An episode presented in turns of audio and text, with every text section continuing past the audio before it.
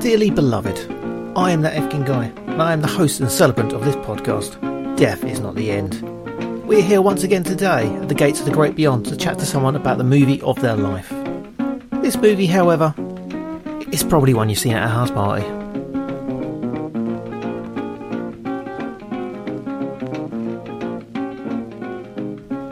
There's more of a party vibe here today, although it's towards the end of the night, the whole thing is winding down. The party animals are gone to a rave they knew about in someone's barn in the middle of nowhere.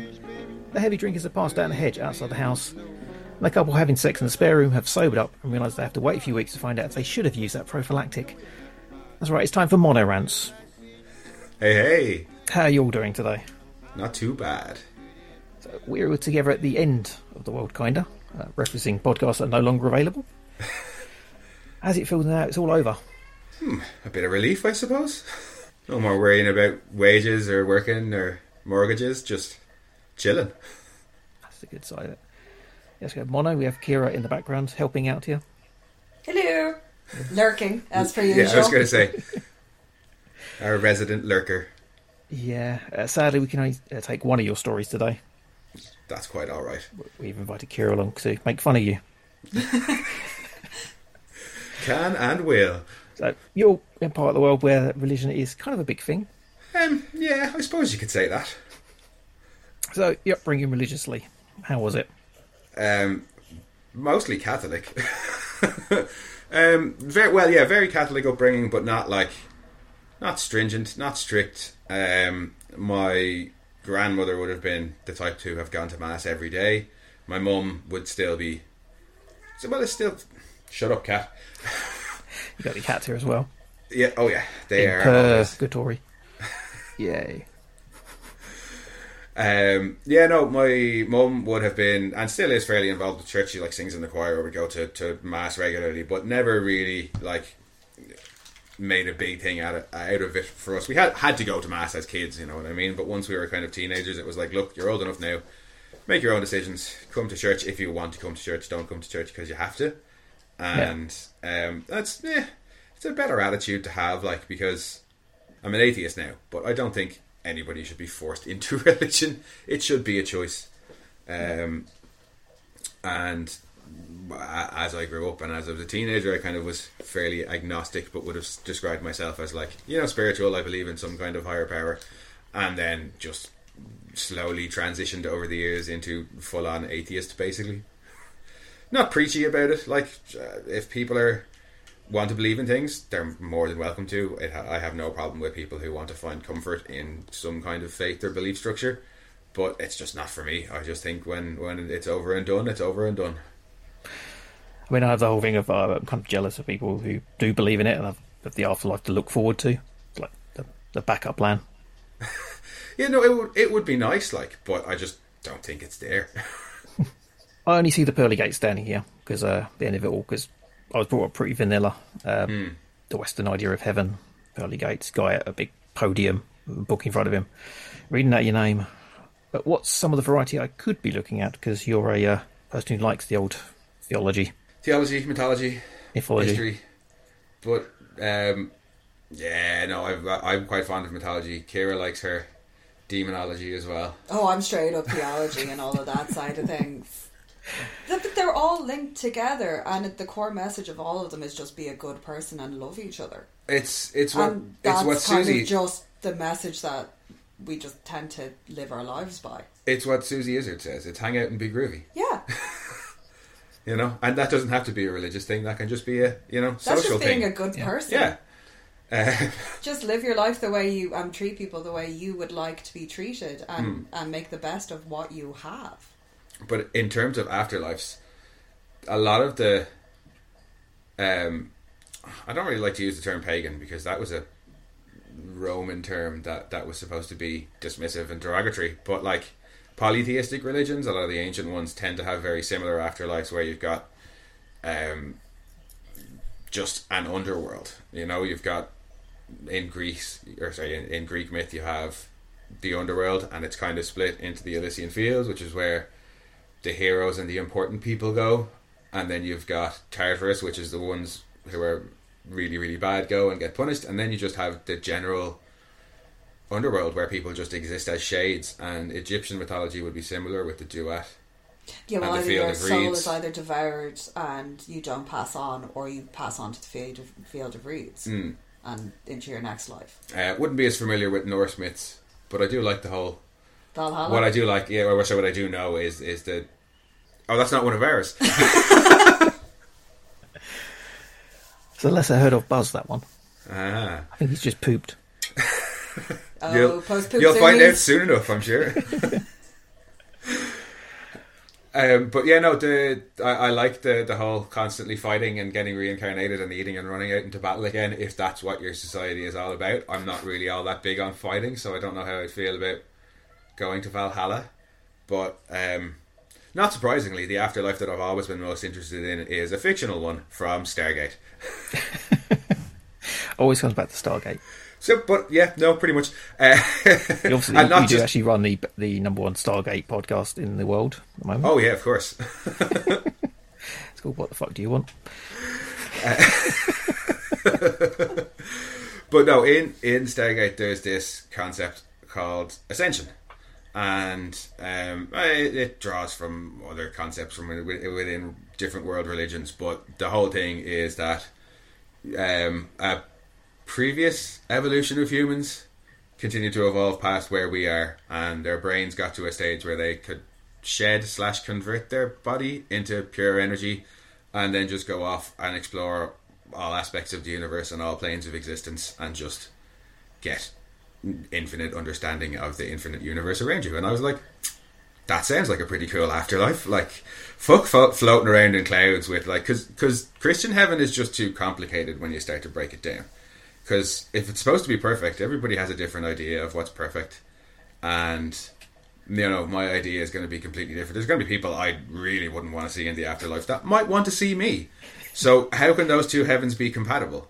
And Yeah, pretty much everyone's been on so far has been yeah surrounded by friends and family, but nah, not not those people though. Just Would you want to be stuck with them on a cruise ship for three weeks, where you can't escape? Them? Much if the less answer eternity. is no, yeah. Do you? I want to see them in my afterlife. it's bad enough having over over for dinner for once every month. Yeah. but but with ascension you can kind of have all of that uh, and more because other people could also ascend and, and if you don't like the other people that ascend you can just fuck off to another part of the universe or plane of existence and just be like yo stay away I suppose un, in that sense like that that it's just mu much more appealing to me the idea of getting to, to like a continued existence is nice because you know nothingness isn't well, it's not anything, but it's not it- it's not a particularly fun prospect for for the end. But um, yeah, going on and being able to experience everything and understand everything in the whole wide universe, that'd be pretty fucking sweet.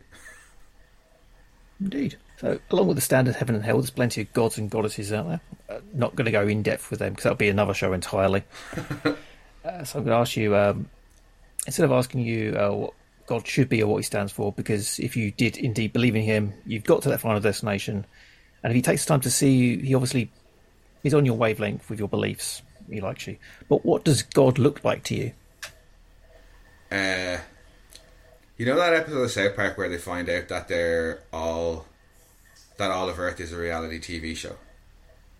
I've not seen that one.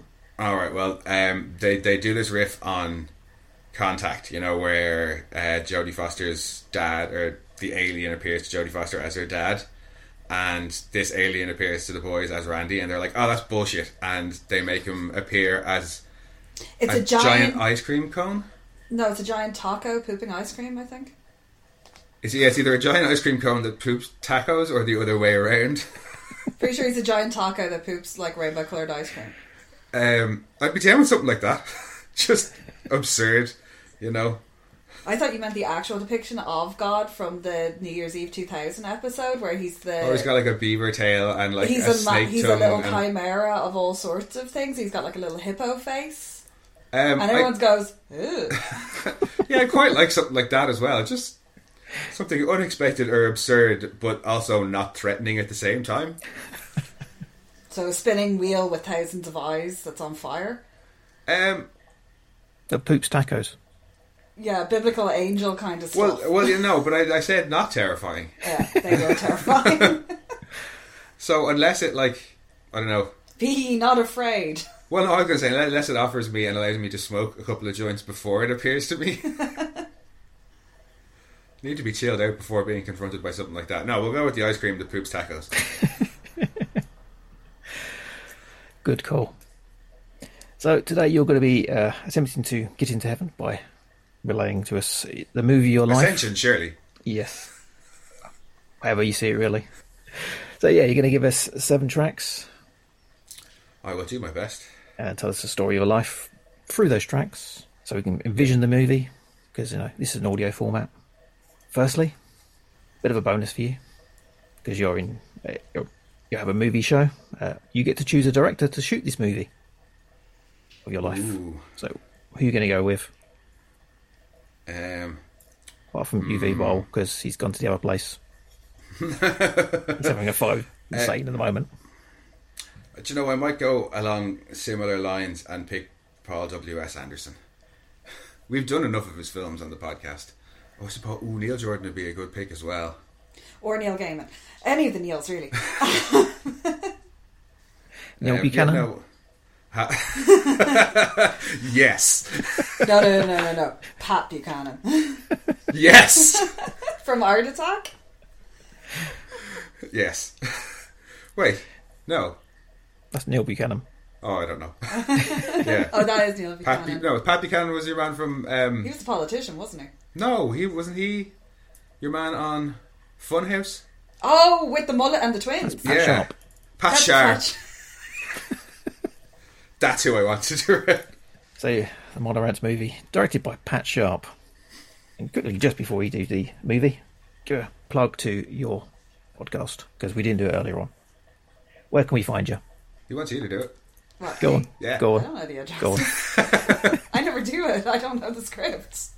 There is no script. It's just me waffling I about know, where you and can I've find totally us. wandered off at this point because I have the attention span of a shrew.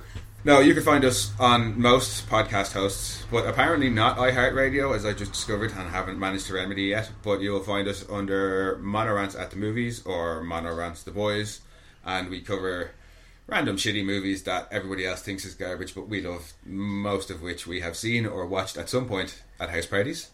And then we cover Amazon's TV superhero show, The Boys. And you can find us on Twitter at Rantsmono, and that's about it. Good, good, good. So whenever you're ready, cue us up for the first song and start your movie.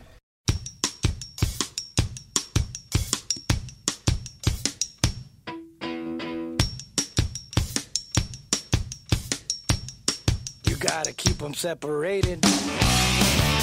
There we go.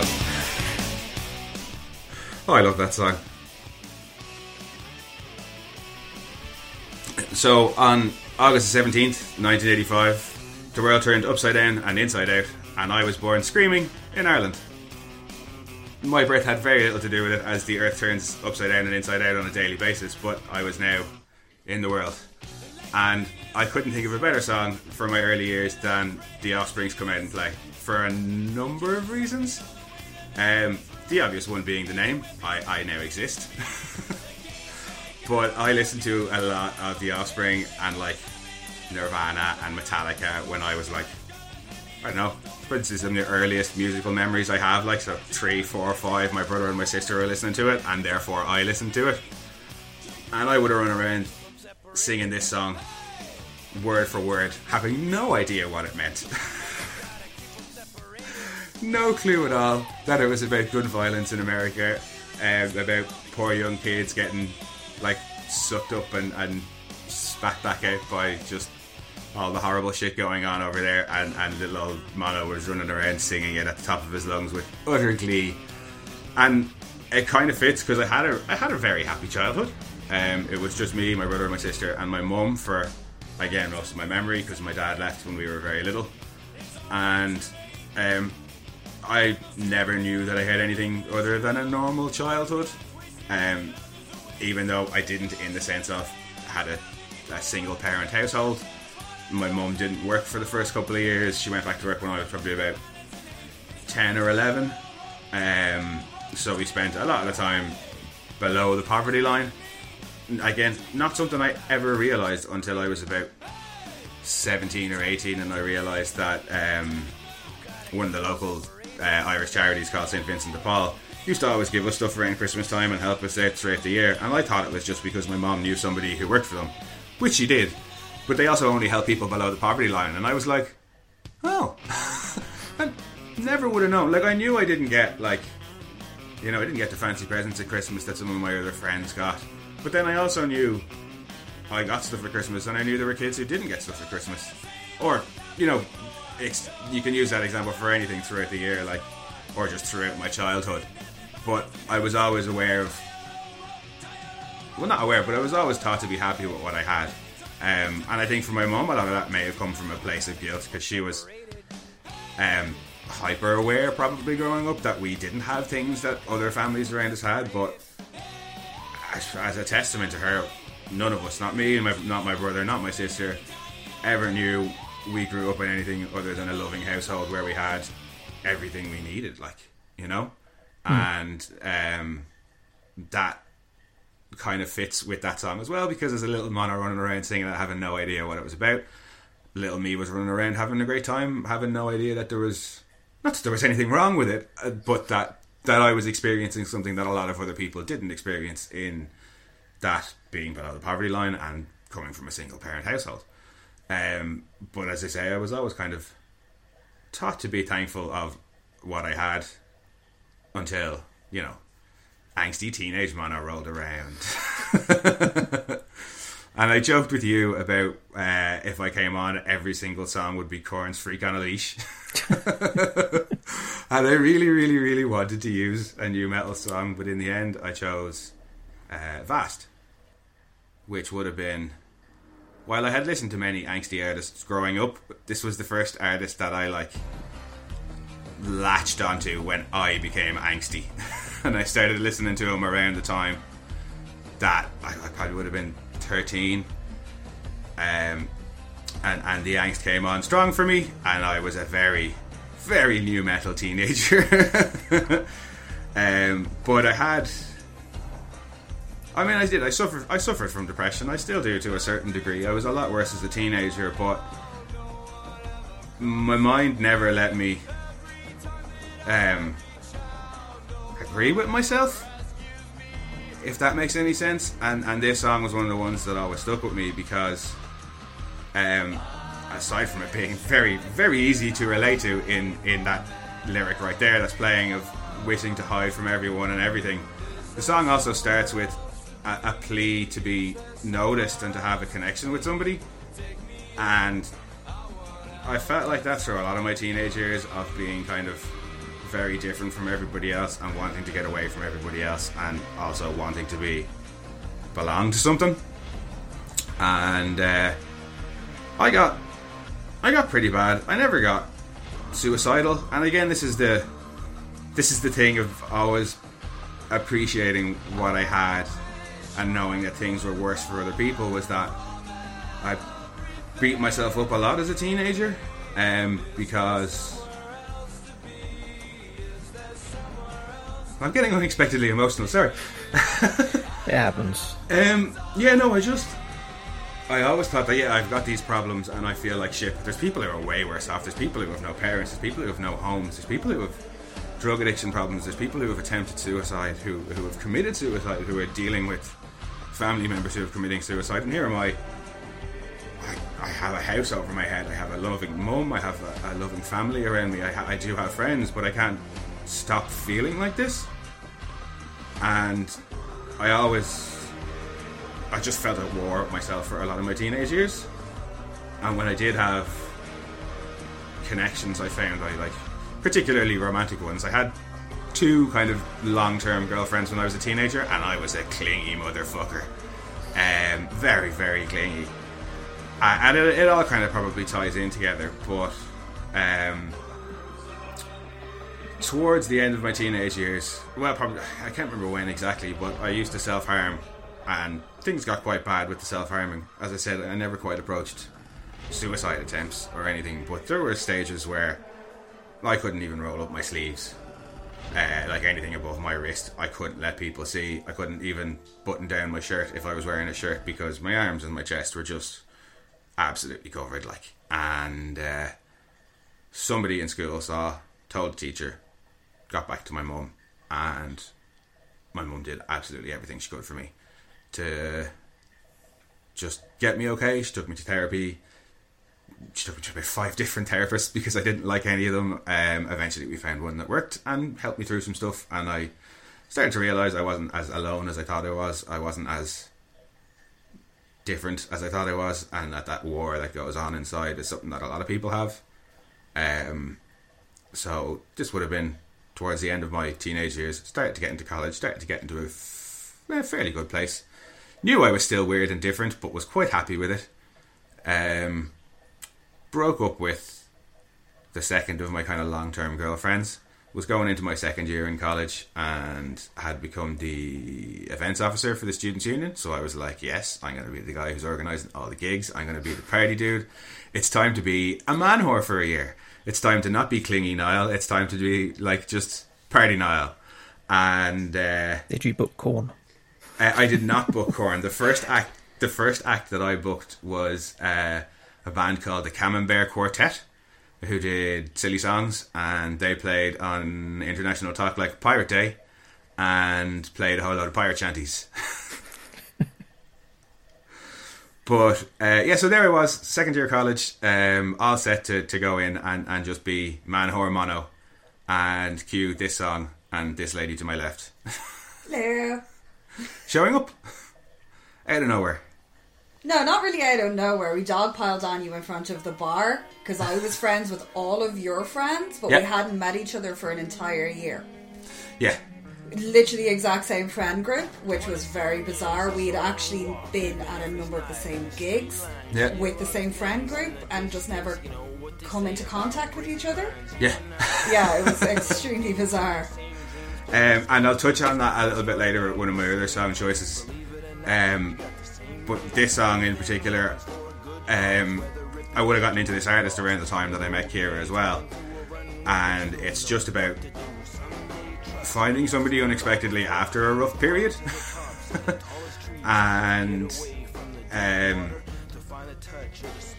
nah, it's it's a little bit like they're kind of like you know fate and stuff in there, which I wouldn't really go in for. I'm not a person who believes in fate or destiny, but I do believe in things. Ah, Not that I believe in things, but I'm aware of the fact that if things move slightly differently, anybody could be in a very different position in their life. Like, um, and it was something I considered because me and Kira hit it off straight away.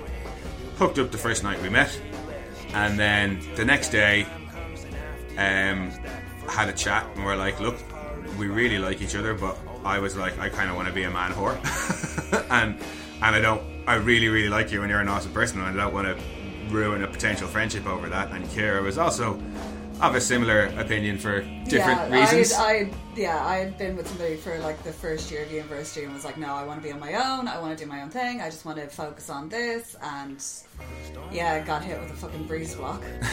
yeah, so I went, okay, yeah, we had this conversation, and I was like, fair enough. We'll just we'll kind of We'll go our separate ways We'll and be friends. out. I started helping you with the entertainments, uh, the ants office side of things. Yeah. Oh well, that hadn't even happened because No. two two days later, I, I was like, right, time to be man whore mano again, and um, hooked up with another girl, and you saw and became I nearly punched the head jealous. off her in the car park. I nearly punched the fucking head off her in the car park. I, And- did, I couldn't. I, me and her couldn't be in the same room for about six months. I know.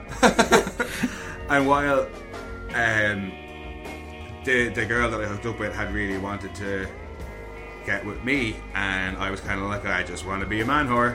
Um, but I was also thinking in the back of my mind, I kind of don't want to be a man whore. I, I kind of actually really like this first girl an awful lot. So next day, the ne- literally the next day, we were hanging out all day doing events officer stuff, promoting the, the gigs and, and whatnot, and went out to a gig that night and got a little bit cozy, got a little bit cuddly, and was like, right, Well, we I, need to I, have met- a. I lived on campus, whereas you didn't, and I was like, "Oh yeah, it's grand. You can stay in my place tonight because you're going to be there really late. It's after the bar closes because you had to make sure that the venue was signed off on for having like loaded out." And I was like, "Oh yeah, come and stay in mine." And you were like, "Oh yeah, I'm going to go and sleep on the sofa in the other room." And I was like, "No, you're not. yeah. You're Uh, coming in here." I was like, I don't know about that. Like, we, we had this, this conversation, and she was like, no. And I was like, well, look, if if I get in that bed, it's because I, I want to get with you, and and like I know I said I wanted to be a man whore, but I think yeah, I I actually want to get with you because at the end of the day, I was like I could run off and and sow my wild oats and never see you again, and then end up living to regret it, or we can give this a shot and see what happens, and if it doesn't work off, then I can go and sow my wild oats. But uh, evidently, it, it worked out. Yeah. Uh, and that song is one that always just reminds me of of us meeting. Plus, And, that's one of the first show, gigs you took me to was to see Buck 65 Yeah, um, in Temple Bar. uh, it would have been Temple Bar. Yeah. And um, cue us doing everything together. From then on out. Um, we didn't have the same course, but outside of lectures, we were always together. Anytime we were doing anything to do with the students' union, we were always together the whole way throughout second and third year. And then in third year, I was like, college is finishing. I think I'd like to fuck off out of the country for at least a year. New Zealand sounds cool. Uh, I know some people who've gone over there. I think I'm going to fuck off to New Zealand. And I said it to Kira, and she was like, Do you want me to come with you? And I was like, Yeah, if you want to come with. and uh, we decided to go to New Zealand when we graduated. And the next song that I chose doesn't have any like, real deep meaning for us. I just it's a New Zealand band, uh, and it just captures the vibe I think of, of everything that we did and, and the experience that we had over there. And it's Katchafire, Bounce, and uh, ah, New Zealand's just such a fucking cool country, man. and it was it was such a great time for us everything that we did over there was fantastic, but it was also kind of like our first big stress test for the relationship because we were the other side of the world, didn't know anybody else, and while we had been spending an awful lot of time together, this was 24 7, no break, no chance of escape. Living together. And um, no, it worked out pretty well. I mean, we had, we had rough patches at the start, like it was just defining boundaries in terms of like you know. Um, You had a lot of my mental health issues to deal with as well. Because a lot of I had a lot of control issues that I had to let go of. yeah, So it was kind of it was shitty on you because you were also dealing with my breakdown while we were there. Well, yeah, but it was a choice that I made. Yeah. And I knew you well enough at that point. We had been together two years. Yeah. It wasn't like I was going in blind and we got to New Zealand and you went, by the way, it's not just all these rucksacks. I have a whole lot of other baggage I brought with me. A lot of it got left there, thankfully. Um, yeah, no, we had we. I won't say it wasn't a rough period or anything like that. You know what I mean? But we, we started to have like fights here and there that we wouldn't have had before. Um, but we were all, we've always been very like communicative. Um, talked through it all. Ended up working together over in New Zealand as well. uh, started working in the same Irish bar, and um, yeah, within the first few months, we had worked through kind of any of that stuff, and it just became this real chilled out year that we spent together. And um, there's a couple of lyrics in this song that do fit about like uh, rolling with the rhythm and um, getting pulled into a place where all negativity seems to exist or ceases to exist. And uh, yeah, New Zealand is just this, just especially the time that we were there. The whole vibe of it was just this real freeing thing because we were so far away from anybody we knew. We met we met a couple of people from Ireland. Met a really really good mate over there who happened to be Irish. Met a whole lot of other awesome people, and just just had a blast the whole time we were over there. You know what I mean? Never never got anything too serious. Um, we we kind of looked at staying there for a bit longer and decided, nah, we should maybe go home after the year and try and. Uh, continue on with like education because over there would have been quite hard to do. Our mate was trying to get residency over there, and it was a stressful time for him getting It's all the residency. It's a lot hard to do than it is in Australia. because we had just been over there on the year working visa. It's we were just, just bar work and like fruit picking and all that sort of shit. So they only let people stay who have real jobs, and we didn't have real jobs. So we were like, let's not stress ourselves out. Let's just spend the time that we're here, continuing to enjoy it. And uh, it was, it was a fantastic experience. I'd recommend everybody visit New Zealand. I'd recommend everybody young do something like that and fuck off. I mean, we didn't. It's not like we were even that adventurous. You know what I mean? People would fuck off to South America, China, India, places where they didn't speak the language. But we were like, I don't fancy the language barrier. I don't speak any of those languages. And also the less deadly option too, because there's Compared to nothing that can Australia. kill you. That's in New Zealand, there's no poisonous snakes or anything like that. So, you know, going to the bathroom isn't a life or death journey. Yeah, no, it was a lot closer to, to what we were used to in that regard. but the year passed, and we decided to come home and try and, and you know either go back into further education or make something of ourselves. But that was 2008, Going into 2000 global recession time. so uh, just spent a year or two bumming around. Uh, working in various retail jobs and hospitality jobs and things like that, and then from what the end of 2011, In and around then, yeah. um, decided to try and do something I hadn't done before with a mate and open a business. And it was an experience. um, Like the little and they sort pause say experience.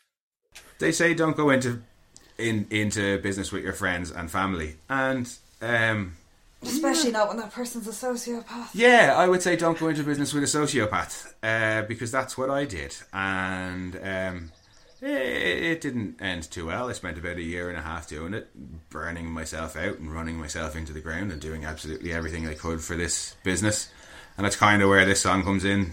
Um, more to do with the aftermath, but I suppose I should give a little bit of backstory because it was.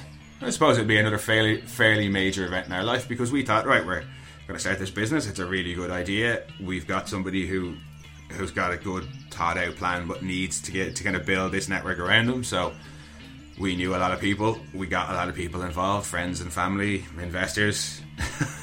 Basically, I, I made all the mistakes.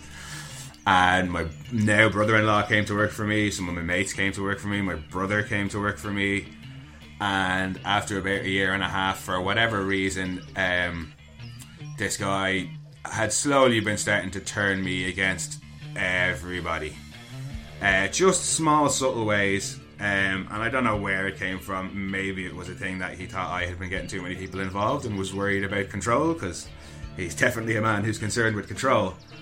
Um, he started to get me to turn on people around me. Um, some ways I wasn't proud of. Mostly I managed to resist it. And I think I managed to resist it too much because he ended up just sidling me out of the company. And I was left after a year and a half with no job for me, no job for Kira because she had gotten involved in it. Um, my mum was out money because she had invested. Kira's parents were out money because they had invested. Thankfully, my brother hadn't invested money or quit his job over it, but um, it was something that he was hoping he could make something out of as well. Same with my brother-in-law; he was out of a job, but he was working for us on a kind of contractual basis and had other stuff lined up, so I didn't feel too bad. But yeah, there was some stuff there, as I say, I'm not too proud of. Um, but I got siled out, and I was like, felt pretty useless. I was like, right, well, I've after putting all of my effort and a whole lot of money and, and other people's money into it, and I'm after fucking myself over in a really, really big way here, and I don't know how how to move forward. Um, I felt like I had failed a lot of people, and um, it, I knew I needed to get back to work because I needed money, so I got straight back into work, um, just doing whatever I could. Um, but a lot of times when I started in new places, I just kept feeling like I'm going to fail at this fucking thing too because I failed at the last thing, and it took me a long time to kind of realize. Um, no, maybe it wasn't just you, and and yeah, the whole sociopathic business partner might have had a, a bigger role to play than anything you did, and um, this song is all about change. Um, well, to me, it is at least anyway. I don't care what Maynard says or thinks, or any other Tool fans. Um, They think a lot. Like I know there's young Jungian. They do, and I know there's Jungian theory in there, and I know there's stuff about chromosome patterns, and I don't care. This song is about change. And I slowly started to realise that no, A, it wasn't my fault, B, I'm quite capable of things, and C, I didn't actually need any of the shit that I was trying to get when I was setting up the business. I didn't need a big important job, I didn't need a big pay packet, I didn't need a fancy car or any of that sort of shit. I just needed to be happy with who I was and, and happy with what I had and and I started to look a lot more at what I had around me and what I had to be thankful for. And once again, the lady to my left played a big part in that. A in, in supporting me through it all, but also in being the thing that I had to be thankful for and, and realizing that she was the only thing that I kind of wanted to have in my life. you know, in in that long term, like as I say, could give a fuck about a big house or a big car or a fancy job or fame or fortune or any of that stuff that I might have been concerned with as a teenager or as a young adult. And it, it did take a while, but I I eventually started to change and started to grow. And I was in danger of falling back into teenage angsty me, and I didn't want that to happen at all. um, because I think life should be about change and growth and making yourself better. And not in any sort of you know outward way that that impresses anybody else. Just literally just for yourself.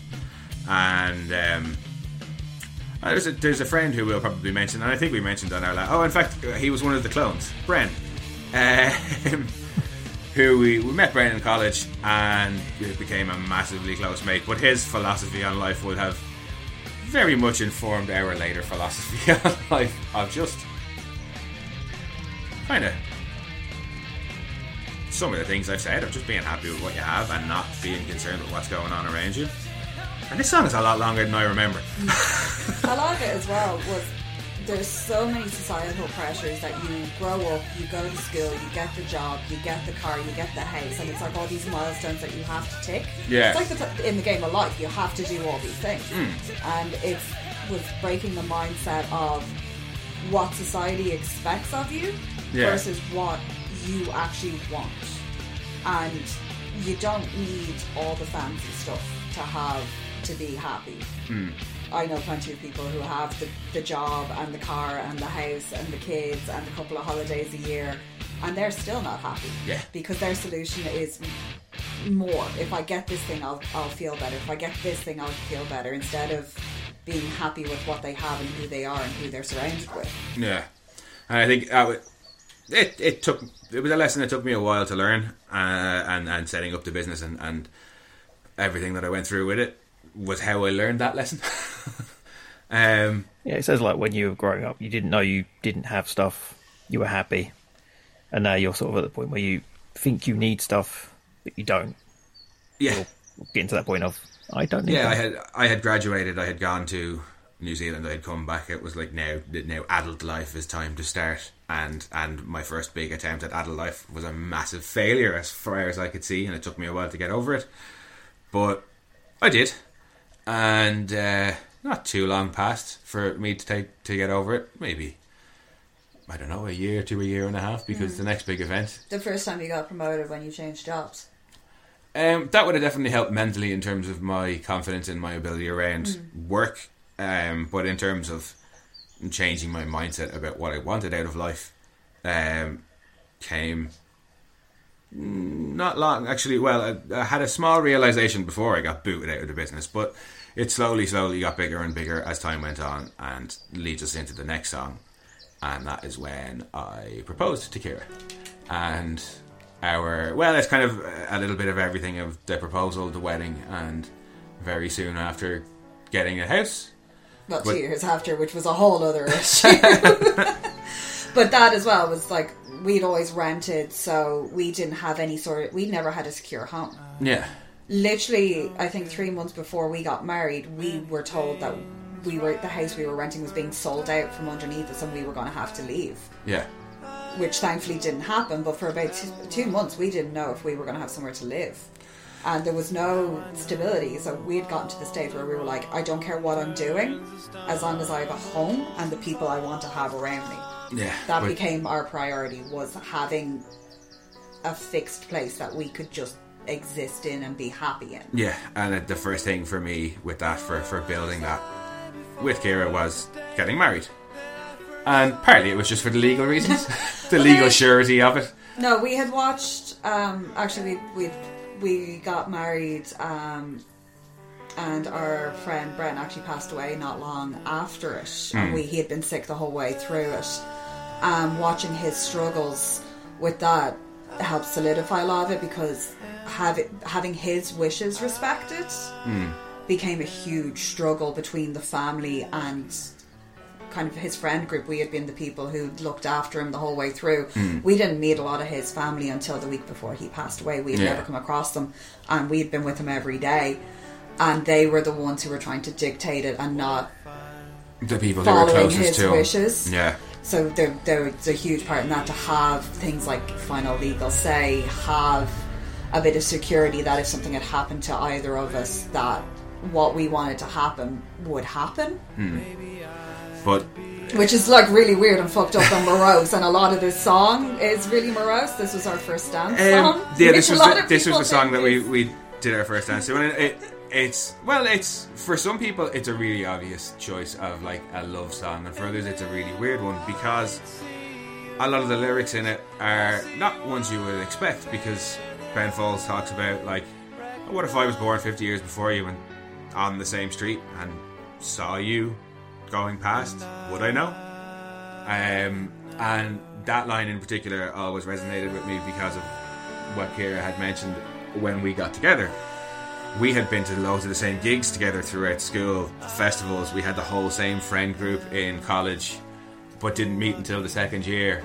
And then as things went on, like it was a very flippant decision for Kira and me to go to New Zealand together. It was just like, "Do you want to come? Oh yeah, cool. We'll go together." Yeah, because you're like We did- 19 and unstoppable. And and not- I was like, what the fuck can happen to me? not not completely flippant because we did consider, oh yeah, we're going to be living together, and then we might have to work out some of this stuff. But um, it could have, she could have very easily have said, oh no, I don't really want to go, but we'll hook up when we come back, and then we might never have gotten back together.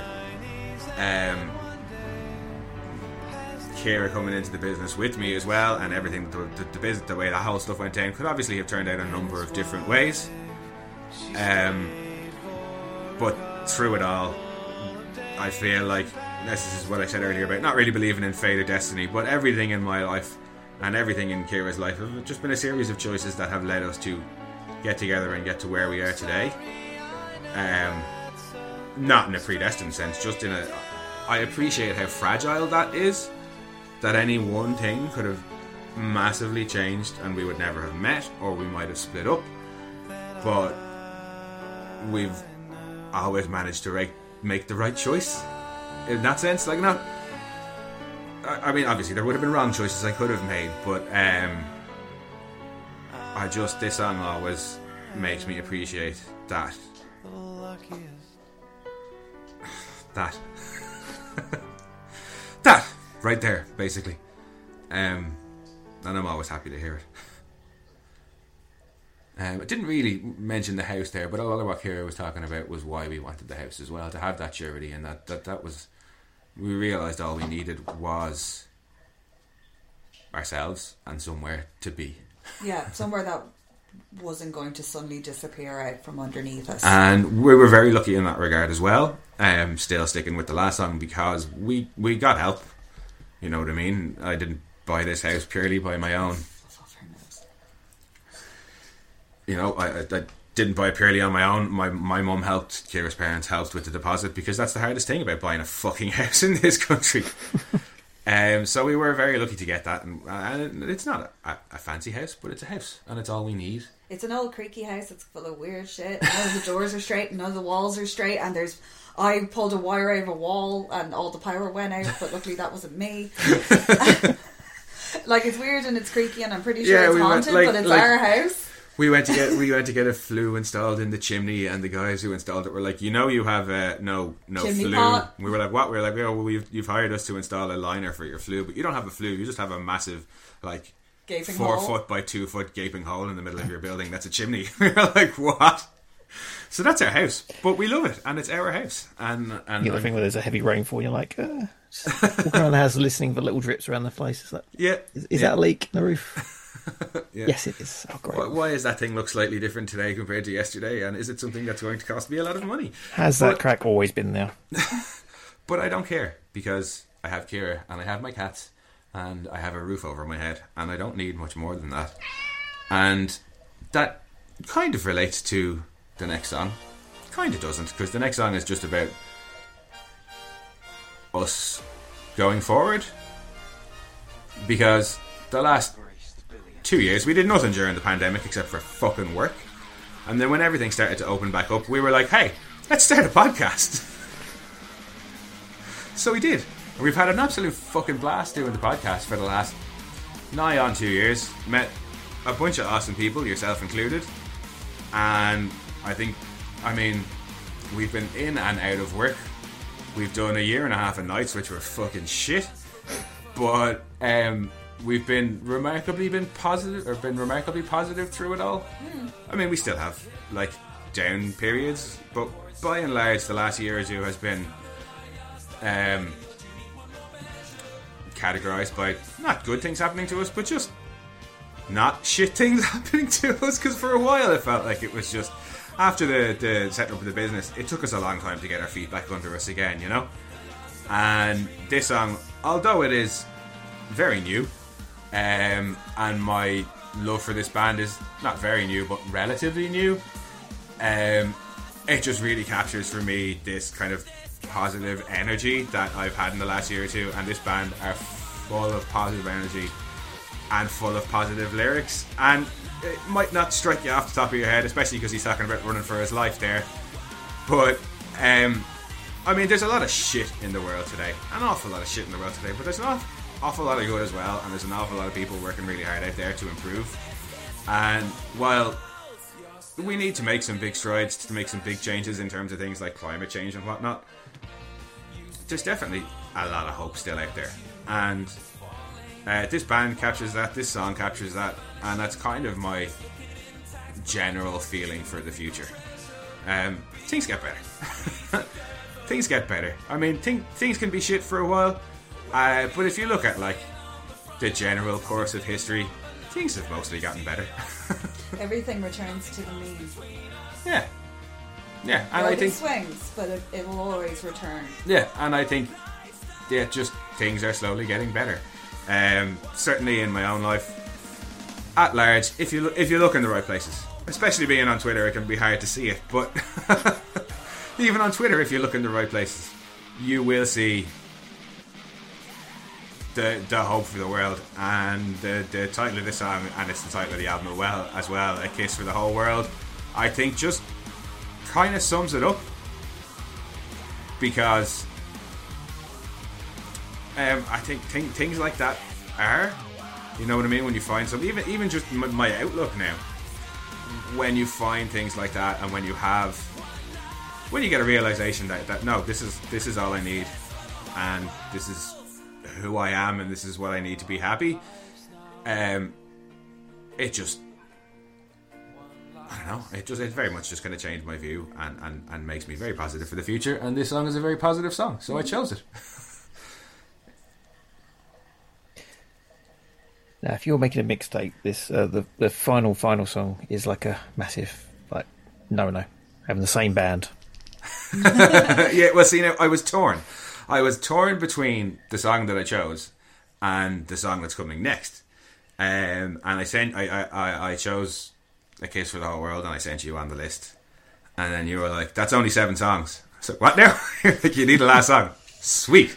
Now I don't have to choose. because I was really torn. Because um, while the, a kiss for the whole world wasn't really about um, endings and was more about like going forward, this song is kind of about endings, kind of not. Um, but it very much sums up our philosophy. Is not the right word, is it? No, this is our happy space. Yeah, so this is Shinrin Yoku, which I only discovered yesterday is the Japanese idea of forest bathing. It's the nearest translation. And it's just appreciating the forest around you. You know what I mean? Like kind of meditating in nature, not doing anything, just just sitting in Actively it and, and soaking it up. And Yeah. we have a pretty big garden here in the back of the house, and it's one of the things that we love the most about the house. And one of the things we do a lot is just sit in these lovely little singing, swinging hammock chairs that we have that are hung off a tree, and just sit there and just listen to the birds and the bees buzzing around us and the horses in the field behind us and just absolutely enjoy the, the littlest of things that are around us. Um, it's a really peaceful feeling, and um, it's often one of the things that, that we enjoy the most and want to do the most when summer rolls around. It's like I can't wait to get those hammock chairs up and just sit in them and do nothing. The amount Not- of times you found me asleep out there because these hammocks, you took yourself up into them so you're swaddled and you're hanging from the tree and you get the breeze coming through and it's warm and there's birds and you can hear the pond Hmm. and the frogs. And yeah, I always end up dozing off out there just because Yeah. I enjoy it so much. It's incredibly relaxing. And, And you always feel refreshed afterwards and kind of reset and it is very much a mood enhancer. and the the early half of the lyrics to this song just really sum that up so well and and Rou Reynolds is just an amazing lyricist and I would highly recommend everybody listen to this song but particularly read the lyrics to this song that just cut out Are they cut out? Still there? Still blanking out. Dean Hello. oh I lost you there I have the song back and I Now have there's a clap back. of lightning out there. oh shit what was I saying inspiring. Going to Valhalla instead. but uh, So yeah this no is the song for the ending of your story. So how is the ending going to be? In um, the hammocks, in the trees. in in the hammocks and this is where the second half of the song comes in and what I talked about at the start of um wanting ascension as as as my ending I would love to just be able to spend the rest of existence contemplating existence. And um, I don't really care how the world goes out so long as I have Kira beside me. And if there is an afterlife and it's one like I've described and I can experience it with Kira that's all I want. I as I've grown up I've been less concerned with you know the the, the, the personal why are we here and, and what do I do with my life? And it's more just about enjoyment and under not enjoyment but like understanding and yeah I don't want I don't I want to know the how rather than the why of life and Ascension would allow me that. So, you know, um, and I just think, in some way, I don't mind how I end, but I hope we as people go on long enough to be able to properly understand our, our place and our importance in the universe and how the universe around us works. Because if we are the only life form, like sentient life form out there, it's important that we stay around because there's a few, a few things that I've heard about that fact. Like Carl Sagan has so many good quotes about it, and if I didn't have to choose a song, I would have used the Pale Blue Dot like I did the last time we were on your podcast.